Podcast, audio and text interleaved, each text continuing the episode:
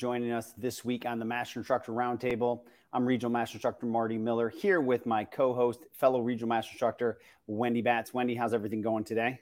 Uh, it's going great. How are you, Marty? Good. I'm looking forward to this week. You know that uh, we've been searching through the Facebook page, and both uh, you and I communicate all the time with the direct messages we get, the emails. Nutrition always seems to be a topic. So I know that you and I are both excited to bring in Kat Barefield, the Vice President Nutrition Services for DotFit, and also registered dietitian and nutritionist. So excited to have a, a really accomplished guest this week to talk all things nutrition trends.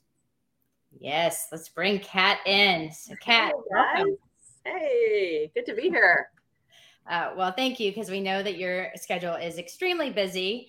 Um, and so I'm just going to jump right in. Um, I recently read something, and when I say recent, like within today, about this Splenda scale that's going on. So I am going to hit it, like hit you up right from the beginning and yeah. ask you, based on what I'm understanding, there are people yeah. out there that thinks that Splenda specifically mm-hmm. causes cancer. So can you yeah.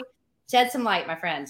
Yeah, sure. So this is all over, you know, the nutrition sphere, if you will. And, you know, the New York Post put out something and it said the chemical found in Splenda damages DNA and is deemed genotoxic. So I think that's probably what happened was media headlines um, taking things sort of out of context. So to get people um, sort of a little bit of background on it, basically the researchers of this study they took um, cells and put them in a petri dish. So it's an in vitro study in a petri dish versus an in vivo study in the body in humans. So and what they did was they basically um, overloaded these cells with it wasn't even sucralose, which is essentially what Splenda is. Splenda, is the brand name and um, noticed some, you know, de- elevated, slightly elevated markers of DNA damage. So when you do the math on it and you look at the study a little bit more closely, basically what it is, I wrote it down. You would have to consume around 367,000 packets of Splenda a day or 44,000 diets of, uh, I'm sorry, cans of diet soda.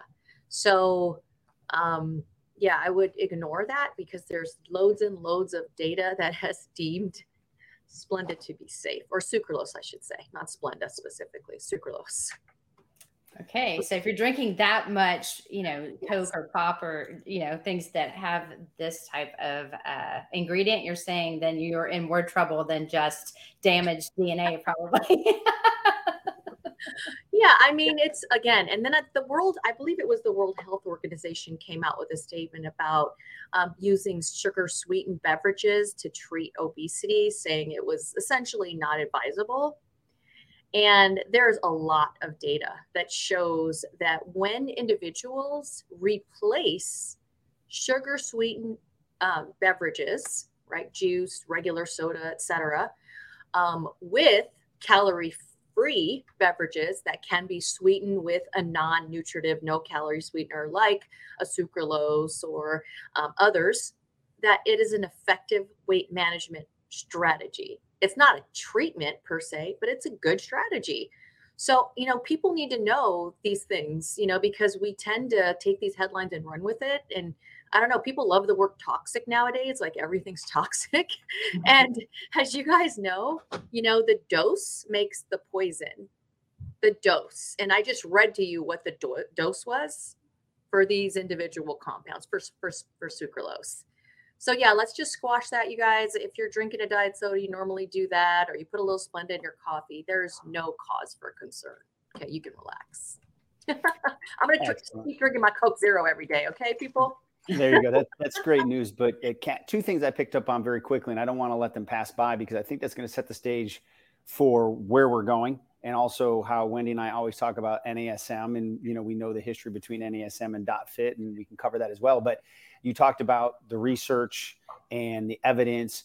So the key thing here is, you know, everybody on here today knows that NASM is an evidence-based approach model. But can you talk about, you know, dot fit strategy? Because I always quote it as what's on the labels, you know, in the, you know, what's in the, you know, in, on the labels in the bottle. Yeah. But also, you know, people have to be very careful of reading a headline. How do you yeah. help people that, don't have the background you do to understand where to get their information from and how to kind of maybe question or challenge what are those headlines mm-hmm. because it'd be very easy if it's in the wall street journal the new york times oh that's got to be the end all be all.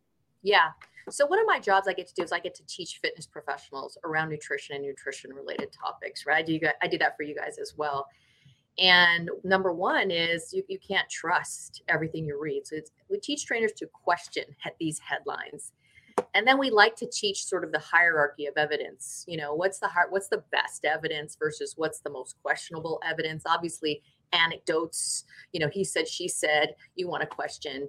And then the the the credible evidence comes as you know from our research institutions at typically universities that publish science that are reviewed by other individuals in the area in that you know field of expertise and then you know that science gets critiqued et cetera they make edits and then it gets published for us um, on in pubmed right which is the national library of medicine online. But consumers don't like reading you know these in-depth studies right? So what we do is we try to break it down for them and then deliver it to them in digestible bites and we do that in a myriad of ways whether it's in-person training webinars courses like the certified nutrition coach um, which I helped review and wrote a chapter in. So we do it through trying to teach people to critically think and then understand what makes evidence credible or not. I like it. Well, well, Kat, that kind of brings me into maybe the next question. And those of you guys that are joining the Master Instructor Roundtable with myself, Wendy Batts, and Marty Miller, we have a very special guest, Miss Kat Barefield, joining us today on nutrition trends. So she just squashed the information that you saw in, in the uh, in the, the uh, newspapers this morning um, regarding Splenda. But when we're talking about regulation and everything, can you mm-hmm. talk a little bit about how are supplements regulated? I mean, yeah. we've talked in the past about third party, you know, testing and blind studies and everything. But if you go to a nutrition store, mm-hmm. can you safely buy something off of the shelf and it be mm-hmm. legit or like to kind of to, to go a little deeper into Marty's question, like how do we know if it's good or bad? Yeah. So let's talk about supplement regulation because when I lecture across the country, I even got to lecture in Germany, as you know. Um, but in the United States specifically, you know, I ask, do you guys think supplements are regulated? And and most trainers say no, they don't think it is. In actuality, um, the FDA, Food and Drug Administration, does oversee the supplement industry, and there is legislation that provides what's called good manufacturing practices or rules that the supplement industry is supposed to follow, supplement makers are supposed to follow to ensure that supplements are safe and effective. The problem is is that supplements are never approved for safety or efficacy before you walk into let's say a Walmart GNC or Amazon or anywhere online. So it's an honor system. So you can go to a store and buy supplements that are not effective and that are potentially contaminated. That happens all the time. The FDA um, maintains a database online with their thousands of, I believe it's over 2,000 now, listed contaminated supplements with things like prescription drugs, anabolics, etc. So unfortunately, um, you know that can still happen. Now the second the second half of your question is, can you buy things that are legit? Yes, if you know what you're looking for. So, first and foremost, does the product even work? Are you familiar with the science? What does the science say? And that's why I do some of what I do, right? Is to educate people on what the science shows. Does creatine work? The answer is yes. You know, do fat burners work for the most part? No. You know, so things like that that we sort of try to pass on to trainers and consumers. Um, and then you want to know, well, am I what's on the label of this product? Is it actually inside here? Is it legit? Is it high quality? that's where third party testing comes in right? So you're wanting to look for some credible third party testing agency, whether it's Consumer Labs or USP or Informed Sport or NSF Certified for Sport. We like NSF Certified for Sport because it also tests for banned substances, and we all work with athletes. Right. So we don't want our athletes testing positive for banned substances. And we certainly don't want the normal gym member taking something that's that has banned substances. So those are the variables. So just sum it up, the supplements are regulated, but they are very loosely regulated. Yes, you can buy products that are ineffective and not safe on the mass market. And yes, you can buy products that work if you know what you're looking for the right dosages, ingredients that work, and third party testing. takes me forever to answer these questions. I'm sorry. I try to go as fast. Great answers. we love the detail, Kat. We love yeah. the detail. So, you know, kind of going down that road of supplementation. So, you know, I've been studying aging and, you know, the health span versus lifespan. Wendy and I've done different master instructor roundtables on it. You, you, know, we know that's critically important and a big thing I think fitness professionals are going to see going forward.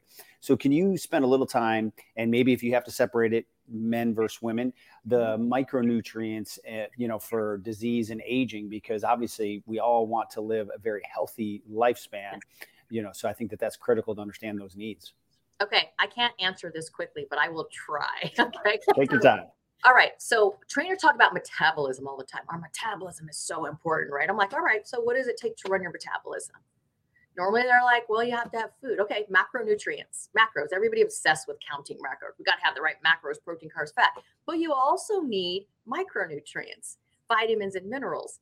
And there's 32 vitamins and minerals that are essential to human health and longevity right? And essential meaning your body requires them, but does not make them, with the exception of vitamin D, if you get adequate UVB radiation from the sun year round. So, how does that relate to longevity? Well, vitamins and minerals, right? A lot of them have dual roles, dual functions in the body. First and foremost is survival. You know, we've got as a as a species, humans are innately programmed to survive first and foremost, so that you can reproduce and propagate the species. All mammals are wired that way, humans included. So, in the United States, what do you guys think? What do you think micronutrient intake? Are people getting enough vitamins and minerals from the food they consume? What would you say? No. Okay. Not and, even and close. That's the answer, right? You can look at scores of data, whether it's individual diet analysis, population data, um, when you analyze diets. Most people don't get optimal amounts of vitamins and minerals, all 32 plus of them. So, what happens in the body if you don't get enough micronutrition, vitamins, and minerals? Well, it's going to prioritize survival. So, let's take an example, right? Um, vitamin K fat soluble vitamin found in your leafy greens and cruciferous vegetables. You and I both know most people don't optimize or take in sufficient amounts. Well, what does the body need vitamin K for? Well, it's got to make blood clotting proteins. It's got to be able to clot your blood so that if you have any internal bleeding or external bleeding, you don't bleed to death and die because you can't propagate the species, right? You can't help us if you're not here, right? So, vitamin K is also needed to bind calcium and create these proteins in the body so that your calcium can be transported into your bone, your skull, your teeth, etc., throughout the body. Well, if you're not getting enough vitamin K through your leafy greens, your cruciferous vegetables, your fermented foods, the body goes, Well, I'm just going to use what you give me so I can keep you alive. I'm not going to make those other proteins over there, right? Because I'm my priority is to keep you alive. So then without these calcium binding proteins to transport calcium from in the bloodstream into the bone, etc., what do you think happens to this calcium that's floating around? Well, have you guys ever heard of plaques, atherosclerotic plaques? So what happens is you end up getting what? Plaque buildup, but it takes decades and decades and decades. So you don't detect it until when? It's too late. Right right? And it's the same thing with calcium. Calcium's needed for muscle contraction, but you also need it for your bones. 99% of your calcium's in your bones. 1% is tightly regulated in your blood, just like your blood glucose is regulated, just like your blood sugar is regulated, just like your blood pressure. The body likes to be in homeostasis, right? So if you're not getting enough calcium, and most people need three to four servings of calcium rich foods a day, do you think most Americans are getting that? No. No, right? So what happens? The body goes, "Yep, I'm gonna keep you alive. Let me keep your heart beating. Let me keep your blood levels really tightly regulated so your heart can keep contracting because it's a muscle, right? And uh, your bone's just gonna have to suffer, honey." so then what did what happens decades and decades later people end up with osteoporosis osteopenia and they end up being frail and that and that's what we call the diseases of aging mm-hmm. okay and people want to focus on oh my god it's the toxins in my environment it's my sunscreen it's the cholesterol but you're not paying attention to your micronutrition what are we doing Makes are total we sense. professionals? See, now I'm getting like all hyped up, right? Let me just calm down. no, I love it. I keep it going. I love it. well, well, Kat, you know, in that situation, you know, this happens over decades. You just said it. What do like what does someone do if you know they go to the doctor and they you know do their physical and all of a sudden they are now at risk for osteopenia that's going to maybe prolong into osteoporosis? I mean you can't really reverse it because you've been doing it for so long or can you yeah, with bone, you can. My mom actually had osteopenia and they gave her a prescription drug and then told her to eat better and exercise. Right. So there are things that can be done. Um, just like muscle to a certain extent, you know, you can't get back to your 20s, but you can build muscle essentially at almost any age. So there are things that you can do, but the best approach is to optimize your nutrition as early as possible. And my question to you is how many trainers are talking about this? Well, I'm can I say something really not quick? Um, yeah. that's not enough, but I think it brings me to one of the other questions that I really wanted you to discuss. I don't think that that trainers aren't talking about it because they don't feel it's important. I think trainers, in my personal opinion, even some people that have taken the CNC, mm-hmm. are scared to talk about it because they don't understand the scope. They don't understand what they can and cannot say. Yeah. And they don't want to be liable because they're not a registered dietitian. So, right. so what do you do? Okay. So, scope of practice for trainers with nutrition. What you cannot do, regardless in the state that you work in, is you can't treat or diagnose a disorder or a disease. Okay? You can't do that. So unless you're licensed like myself or a physician, etc. What you can do as a trainer is you can teach people how to eat better. You can coach them on how to how to create healthy habits. But first and foremost, you have to have the right information, right? You have to have the right information, which comes out of courses like the CNC, um, the master classes and things that you guys do, the different talks, out of the research. And you can again help people improve and optimize their nutritional habits. You don't have to be a dietitian to tell people to eat more vegetables and to help to create help them create better eating habits to educate them on what are good sources of calcium or what are good sources of the omega-3 fatty acids which by the way is important for brain health and longevity as you likely know marty right? Third of the brain is dha most people don't get enough omegas. I but, love my omegas and salmon and avocado and all those fun oh, things. oh yeah and supplement too. I mean, man. Neil put me on. I have the brain health every morning. I need it. Trust me. Yes, we all and we all do. You know, in in uh, we could go on and on about these different micronutrients, but back to your question, Wendy, is you don't have to be a dietitian to coach people on how to eat better and what are good sources of all these various micronutrients you do have to get training just like if you were to learn a new training technique you go to a certification and learn you have to get training and then you have to apply that knowledge right? And i think the issue with trainers with nutrition is initially it's confidence is how do i how do i go about doing this? Well how do you get confident in anything? It's reps right? You got to mm-hmm. practice you got to practice you got to learn you got to make some mistakes you got to you got to practice just like anything else and you have to integrate this information into your training sessions.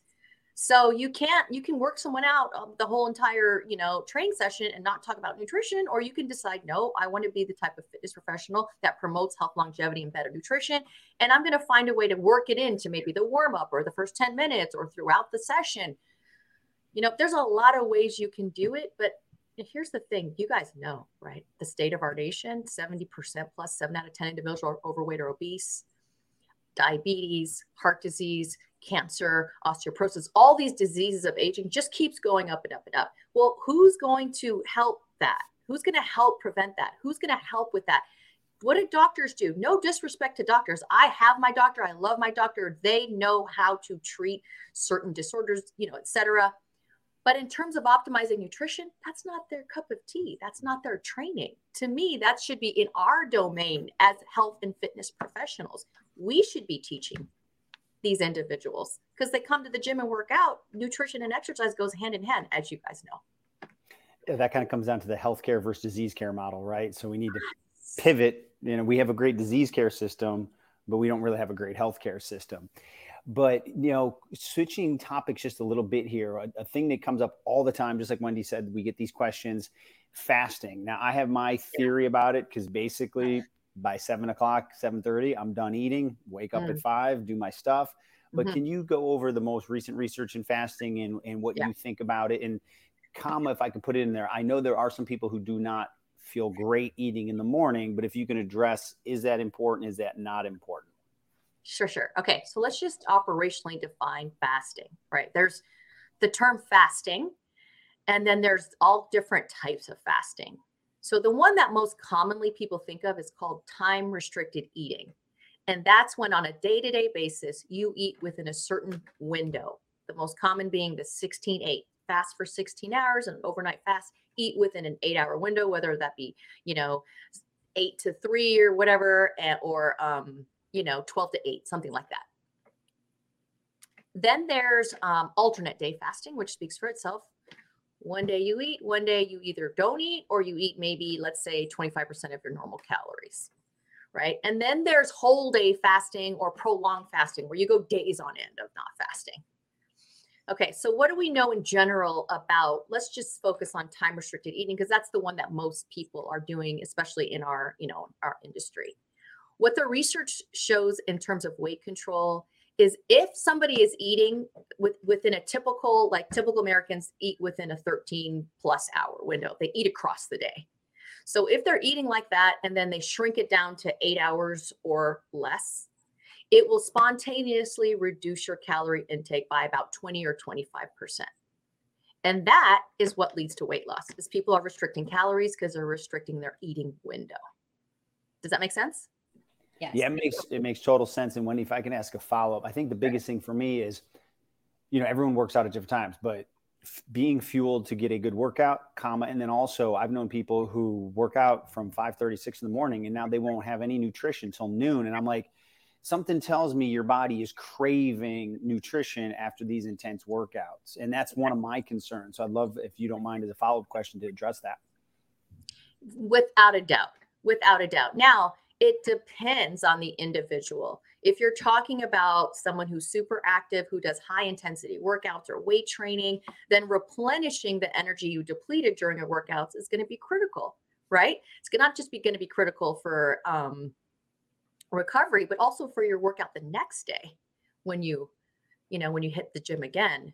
So, so that is definitely key. So I think that timing of your food, if you're doing high intensity or prolonged workouts, that you should eat prior to your workouts and then adjust your fasting window accordingly.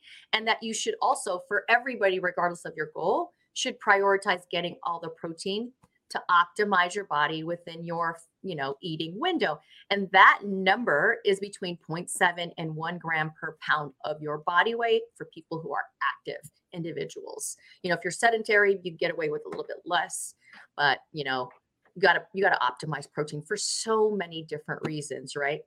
So many different reasons which we can get into if you guys want to. Now in terms of longevity does fasting enhance longevity most of that research has been done in animal models okay? And has not translated to humans. It hasn't been shown in humans yet to my knowledge. Now i know that there's been some um, early time restricted eating that showed a benefit in I think it was pre-diabetic individuals um, in terms of glucose metabolism and glucose control. Um, but again, that's you know one study, maybe two. So the whole longevity fasting enhances longevity. Um, yes, in animals, not so much yet in humans.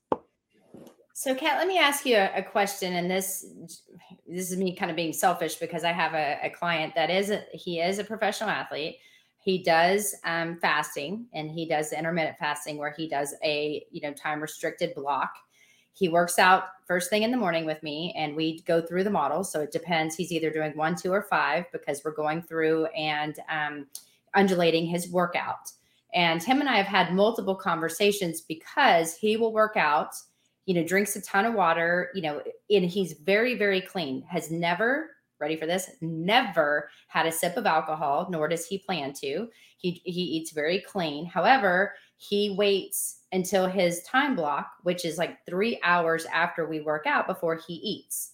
Now, is there a certain amount of time after you do a high intensity, or let's say even a phase five, that he should be replenishing it, or does it matter as long as it's done within, a, a, you know, the day? So, if you want to optimize your glycogen stores, right, which is obviously the stored carbohydrate that your muscles rely on for fuel for generating ATP and doing these intense workouts, the sooner the better. The more you delay, you know, then um, the less likely it is that you're going to optimize your glycogen levels. So I just wanted that um, so I could hit play. Uh, I knew the answer, just so you know. Um, yeah. And I didn't think you were going to throw a depends because I gave you a specific example. Um, yeah. However, thank you. you. The right context, Wendy. Thank you for thank doing you. that. yeah, benefit myself, but well, if if I can add a follow up question to that, so I'm going to yeah. go back to the late '80s, early '90s, where everybody was just about pure bodybuilding. Yeah. So, do you have that anabolic window where you've worked out, gone into a catabolic state, and now you need to switch your body to maximize that. You know, everyone runs to their protein shake right after they do a heavy weightlifting session. What's right. the science behind that? Do I have time, or should I, you know, carry my shaker with me at all times and make sure I chug that protein after a, a good strength training session? yeah you do have time you do have time so so as you guys know humans are periodic eaters right we go through these phases of being catabolic and anabolic throughout the day so it goes like that throughout the day. And so muscle protein synthesis or that muscle building machinery doesn't stay on all the time even if you ate protein and infused it in an iv like 24 7 you're not going to just have muscle protein synthesis on all the time like your Darn body goes through these refractory periods. So, what I would say is the most important thing is to hit your daily target based on your body weight or lean body mass, which again is 0.7 to 1 gram per pound of body weight. You can go up higher, which is not going to help with more muscle gain, but it can help with um, additional fat loss. Um, but the most important thing is to get your total amount. And if you are trying to optimize muscle, then you want to spread those meals across four different meals throughout the day evenly if you can to optimize. Love it. Well, today on the Master Instructor Roundtable, myself, Wendy Batts, Marty Miller are here with our friend and, you know, expert registered dietitian, Miss Kat Barefield, and we're talking about nutrition trends, which I love. I could talk about nutrition all day yeah. because I have like thousands and thousands of questions. Um, mainly, I mean, I have taken my CNC, and I love talking to you because it's like you kind of spark something new where I'm like, oh, I need to look a little deeper into this, or you know, and I'm hoping as you guys are listening to this um, that maybe she's sparking some questions that you have. And we are live. So if you have questions, please put it in the comment box. Let us answer, let Kat answer these questions. Um, because if you send them to Marty and I via email, we're going to shoot them over to Kat anyway. So we, we definitely want to get your questions answered. But Kat, you know, we're talking so much about restricted um, or fasting, so time restricted uh, eating. But what about there's, you know, you hear a lot now about the carnivore diet Mm. And I've heard really positive things. And oh my gosh, if you eat this, then you're going to be more susceptible to cancer because of the the you know the red meat, and you know this is going to be long term bad for you. So can you mm. talk a little bit about it, and then what long term effects, good or bad, this may have? Sure, sure. So just real quick, the whole red meat and cancer um, risk has has based on observational data and as you guys know, observational data, they basically take a bunch of people, they look at what they eat, and then they look at the incidence of different diseases and they go, oh, is there an association between the two? Obviously, there's no causal effect between the two. So it's an observational um, piece of data and it's not very strong. So there's that first thing on red meat and, and cancer. Um, the second thing on the carnivore diet is that any diet that excludes entire food groups is a red flag. Okay. So our bodies need so many different nutrients. And anytime you just take away a source of micronutrients, it's going to be a problem in the body, as you know, because we need 32 different ones, right? And we need those to optimize longevity and health, etc. So carnivores, I think of it as an extreme keto diet, right? Ketogenic diets are less than 10% of your calories from carbohydrates or less than 50 grams a day. And essentially a carnivore diet is, you know, you eat the you eat the entire animal from nose to snout and that's all you eat. Yeah. So I mean, I there's no research that says that it's, you know, optimizes longevity, that it's that's a that it's a nutritionally sound protocol.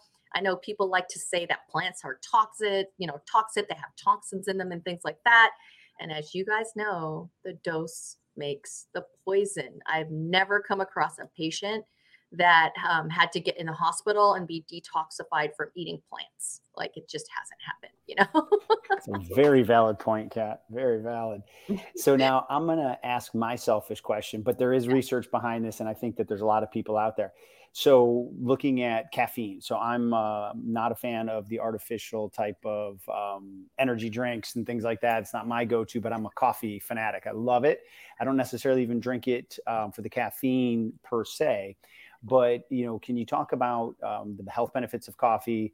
You know, we obviously have to be careful of drinking the Starbucks with the, all that. I drink mine just with cashew milk, and so it's it's truly the coffee that I enjoy. But where you know, do I if I want to have another cup, do I switch to decaf at some point mm. because I don't seem to feel the effect? But you know, is is there truly the health benefits that I've been seeing and told in research on drinking coffee? Yes. So yes, coffee and it looks like four to six cups a day you know it, it's associated with so many different uh, the health benefits of the polyphenol. You just made my day, Kat. I'm yeah. good. I'm and the good. coffee bean, the antioxidants in coffee beans. So antioxidants are protective of your cells. They prevent damage done to your cells. So all the polyphenols in coffee, whether it's decaf or caffeinated or whatnot, wonderful benefits, decreased risk of different diseases, including diabetes, I believe. So I'm a fan, four to six copies. Now, dose makes a poison. So too much can be problematic, right? Mm-hmm. Especially on the caffeine side. So caffeine in itself, and typically in supplements, it's a purified form of caffeine called caffeine anhydrous. That's typically what it has. If you're getting caffeine from like herbal sources, it might not be as um, you know pure, so to speak. So it does have performance benefits. As you guys know, it increases alertness, focus, energy, it increases fat oxidation, all these wonderful things that can benefit. In endurance athletes, it increases time to exhaustion. So it is a proven ergogenic benefit. Um, so I would say, Marty, four to six cups, those are eight ounce cups a day, is what it is. Um, and don't drink it too soon to, you know, to bedtime because it can, caffeine has a half life, I think, of four to six hours, which means half of it is still in your system four to six hours later. So in some individuals, it might not cause sleep latency. In other words, it doesn't delay your sleep, but it might cause problems with sleep quality. Now, you know your body the best, so maybe that doesn't affect you that way. But yes, coffee is beneficial. And so is caffeine, like I said, in appropriate dosages. Uh, that makes me very happy because, Kat, I drink coffee all the time. But I will say what I've noticed that for me personally, and I think this is what you were saying, every body we say this all the time every body is different and if i have caffeine after 12 o'clock uh, i am pretty much up for a very very long time and so i switch to decaf if i have to have coffee mainly mm-hmm. because of the taste um, i'm going to definitely try to focus on that but but I have one final question because I again I know we have you know just a certain amount of time, and I really do appreciate you um, you know giving us your time today. And again, guys, if you have questions, please make sure you put them in the comments. But when people are talking about supplements, I'm kind of going back to where we started. Hmm. I've seen this a lot on our Facebook group, and mm-hmm. people are saying, "What are the best supplements for fat loss or muscle gain, or mm-hmm. is you know, can we even say this is something we want you to take? Again, mm-hmm. it kind of goes back into scope of practice. So would you be willing to kind of talk through that a little bit? Yeah, yeah, sure.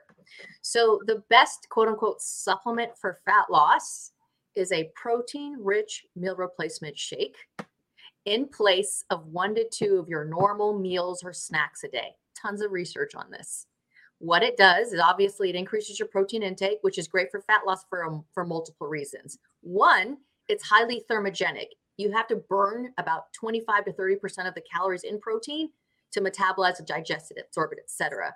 So it's going to help you burn more calories throughout the day. It's highly protective of your muscle tissue. And as you guys know, your muscle is predictive of your metabolism.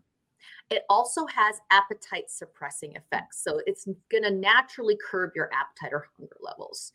So, so many reasons why you want to incorporate a higher amount of protein, um, especially during fat loss. So, that's the best one for fat loss. Everyone wants to hear about some sexy fat burner or whatever. Nope, nope, nope. protein rich meal replacement shakes are by, and also it also helps control calories. I left that part out, but that's huge because mm-hmm. again, people have problems. They have portion distortion, right? So when we replace, let's say, a 200 calorie shake, which is one of my daily practices a day, um, one or two times a day, it reduces caloric intake, and that leads to a calorie deficit, which facilitates fat loss. So that's it for fat loss. Now, muscle gain, there are, I'm sorry, should I pause? You guys have a question? well, there, there okay. was a question actually that came in. So I, uh-huh. I, I don't know if maybe this will kind of feed into where you're going with the next part, but it says, is pre workout necessary before going to the gym? And what are the pros and cons? So while you're talking about this mix, maybe you can throw that in there too. A pre workout supplement or a pre workout snack or meal? Do we know? It just says pre-workout. Yeah. so I would say that if you're going in to do something like not intense, let's say you're doing your 30 minutes of cardio or maybe a low key, you know, weightlifting session, you're not really exerting yourself, then it's probably not going to be that big of a deal. Especially if you're eating regular meals because you're not depleting your glycogen stores, you're not going to get like low blood sugar symptoms, etc. If you're going in to do, let's say, an intense training session, an hour or longer, you're going to do cardio for over an hour, that's when you're getting into the places of depleting glycogen stores. And uh, a pre workout snack or meal would be beneficial. Now, a pre workout supplement isn't necessary under any conditions, you know, necessary but it's helpful for a lot of people, especially in the mornings when you need a little pick me up, you know, whether that's a cup of coffee or something with caffeine, or maybe some other supplements that could help boost um, your workout intensity, whether that's creatine or beta alanine or citrulline, things like that, that can help boost your workout intensity so that you get a good workout. Okay. So I think they put pre workout shake, but I think you just answered that by saying, you know, that it would be beneficial, not necessary. beneficial, not necessary is absolutely right. Now we can debate that on creatine because creatine has so many benefits, with not just for muscle but also for brain, etc. Um, but specifically prior to workout, no, not necessary. Excellent. Well, Kat, I know that uh, you stimulated a lot of things in my brain, I guess, pun intended. Uh, really, and I've studied this, and it's so helpful to hear from someone like you that is just in the weeds with this every single day because it's, you know, it's an ever changing uh, environment, right, with nutrition. So, you know, we know that you're an expert. We love everything that dotFIT puts out. I know Wendy and I both get our monthly supplements through there because basically what's on the bottle's in the bottle and we know that it's third party tested and it's the best of the best. So i have a feeling kat you're going to be hearing from us again in a couple weeks or months with some follow-up questions and or part two of this because this is such a such a big topic. There's never going to be enough time to cover everything in 40 minutes. So you know on behalf of wendy myself we can't thank you enough for your expertise and just how seamlessly and clearly you answered all of our questions well, thanks for having me, guys. I'd love to come back. Let's do Excellent. this again. We will. Perfect.